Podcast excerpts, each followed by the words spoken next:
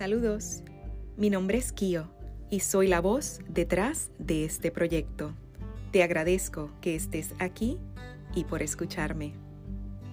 Seré tu acompañante en tu camino de regreso a la fuente de sabiduría, de tu intuición y de tu esencia, para que así puedas llegar a amarte tal y como eres.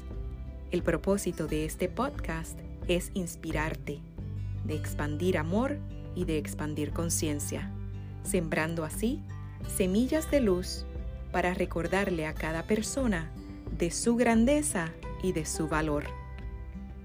En cada episodio iremos recorriendo diferentes senderos, caminos y rutas del mapa de vida con el objetivo de reconectar con nuestro ser más puro y consciente.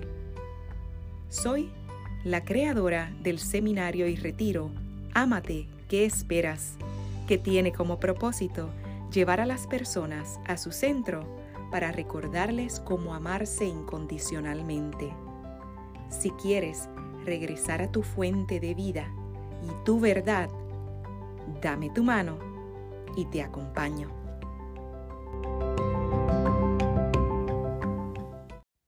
Saludos y bienvenido nuevamente a De Regreso a la Fuente, tu podcast de reflexión y autoconocimiento a través de cuentos, historias, fábulas y más. ¿Y si las historias para niños fueran de lectura obligatoria para los adultos? ¿Seríamos realmente capaces de aprender lo que desde hace tanto tiempo venimos enseñando? José Saramago. Este episodio es un recordatorio de nuestra verdadera naturaleza. Somos seres de luz, seres hechos por y para el amor. Nelson Mandela tenía esto claro cuando dijo, Nuestro más profundo temor no es que seamos inadecuados. Nuestro más profundo temor es que seamos poderosos más allá de toda medida. Es nuestra luz, no nuestra oscuridad, la que nos asusta. Nos preguntamos a nosotros mismos, ¿quién soy yo para ser tan hermoso, talentoso, maravilloso, fabuloso? En realidad, ¿quién es usted para no serlo? Usted es un hijo de Dios.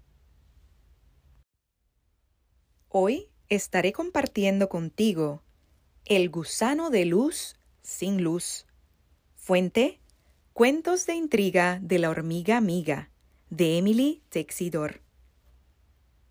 Érase una vez una luciérnaga que se quedó sin la luz verdosa que desprendía. La pobre acudió al electricista para que le arreglara la avería, pues la luciérnaga sin luz no luce ni nada. Pero el electricista le dijo que no podía hacer nada por iluminarla de nuevo, ya que no veía enchufes ni cables por ningún lado, que su luz no venía de hilos ni aparatos, que salía de su interior, de su naturaleza.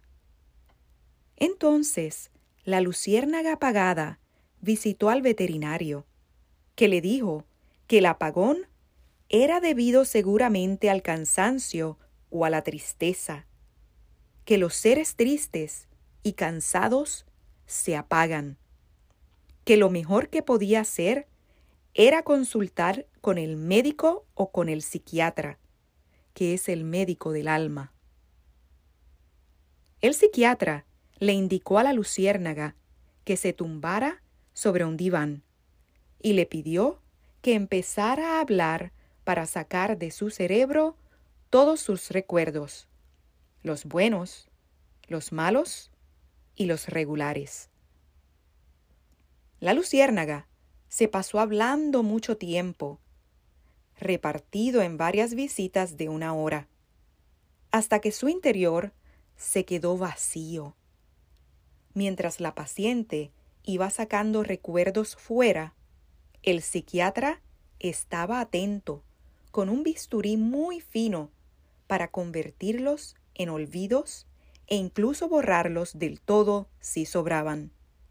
Así, atacaba los malos recuerdos y conservaba en un tarro desinfectado los recuerdos buenos y bellos. Recuerda que también te llamas Noctíluca, que es compuesto de noche y luz, y que todos llevamos dentro luz y oscuridad. Pero la noche debe ser poquita y la luz mucha para orientarnos en la oscuridad. Cuando la luciérnaga no tuvo más que decir, el médico le ordenó descansar unos días y alimentarse solo con buenos recuerdos y las alegrías del tarro desinfectado. Así, lentamente, animada por las raciones de felicidad pasada, la luciérnaga recobró el contento y volvió a encenderse de nuevo. Se iluminó otra vez como antes del bajón, y desde entonces procuró almacenar todas las alegrías que encontraba y mostrarse siempre risueña. No fuera a apagarse de nuevo o convertirse en uno de esos seres que van por el mundo tan apagados que casi dan miedo.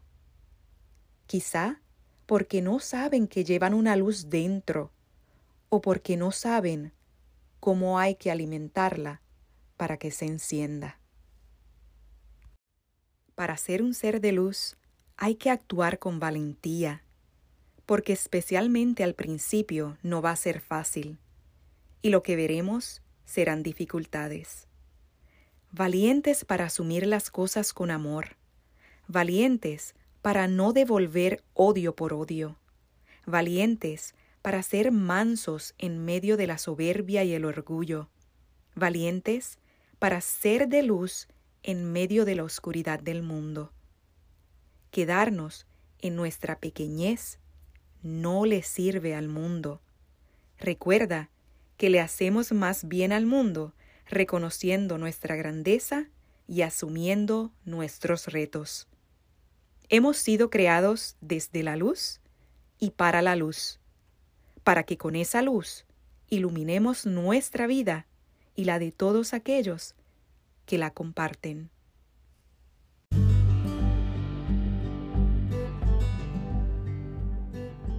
Te invito a reflexionar. Toma unos minutos, ya sea en la mañana o en la noche, para escribir en tu diario tus pensamientos, sentimientos y emociones sobre este tema. Recuerda que en el silencio y en la atención plena yacen las respuestas que buscas. La sabiduría está siempre en tu interior. Si conoces algún cuento, historia o fábula y quieres compartirla conmigo para que le dé voz en esta plataforma, te invito a que me envíes un correo electrónico a puroamorenacción@gmail.com o dejes un mensaje en mi cuenta de Instagram arroba kio-colón. Si quieres conectar conmigo en las redes, me encuentras en mi canal de YouTube Puro Amor en Acción, donde comparto meditaciones y ejercicios de atención plena para vivir más conectados al momento presente. Y en el grupo de Facebook De Regreso a la Fuente, Cuentos para despertar adultos. Si has disfrutado este episodio y encuentras su valor, te agradezco que me dejes una reseña o compartas el podcast con otras personas y así me ayudes en mi misión de expandir conciencia para regresar al amor. Gracias y hasta la próxima.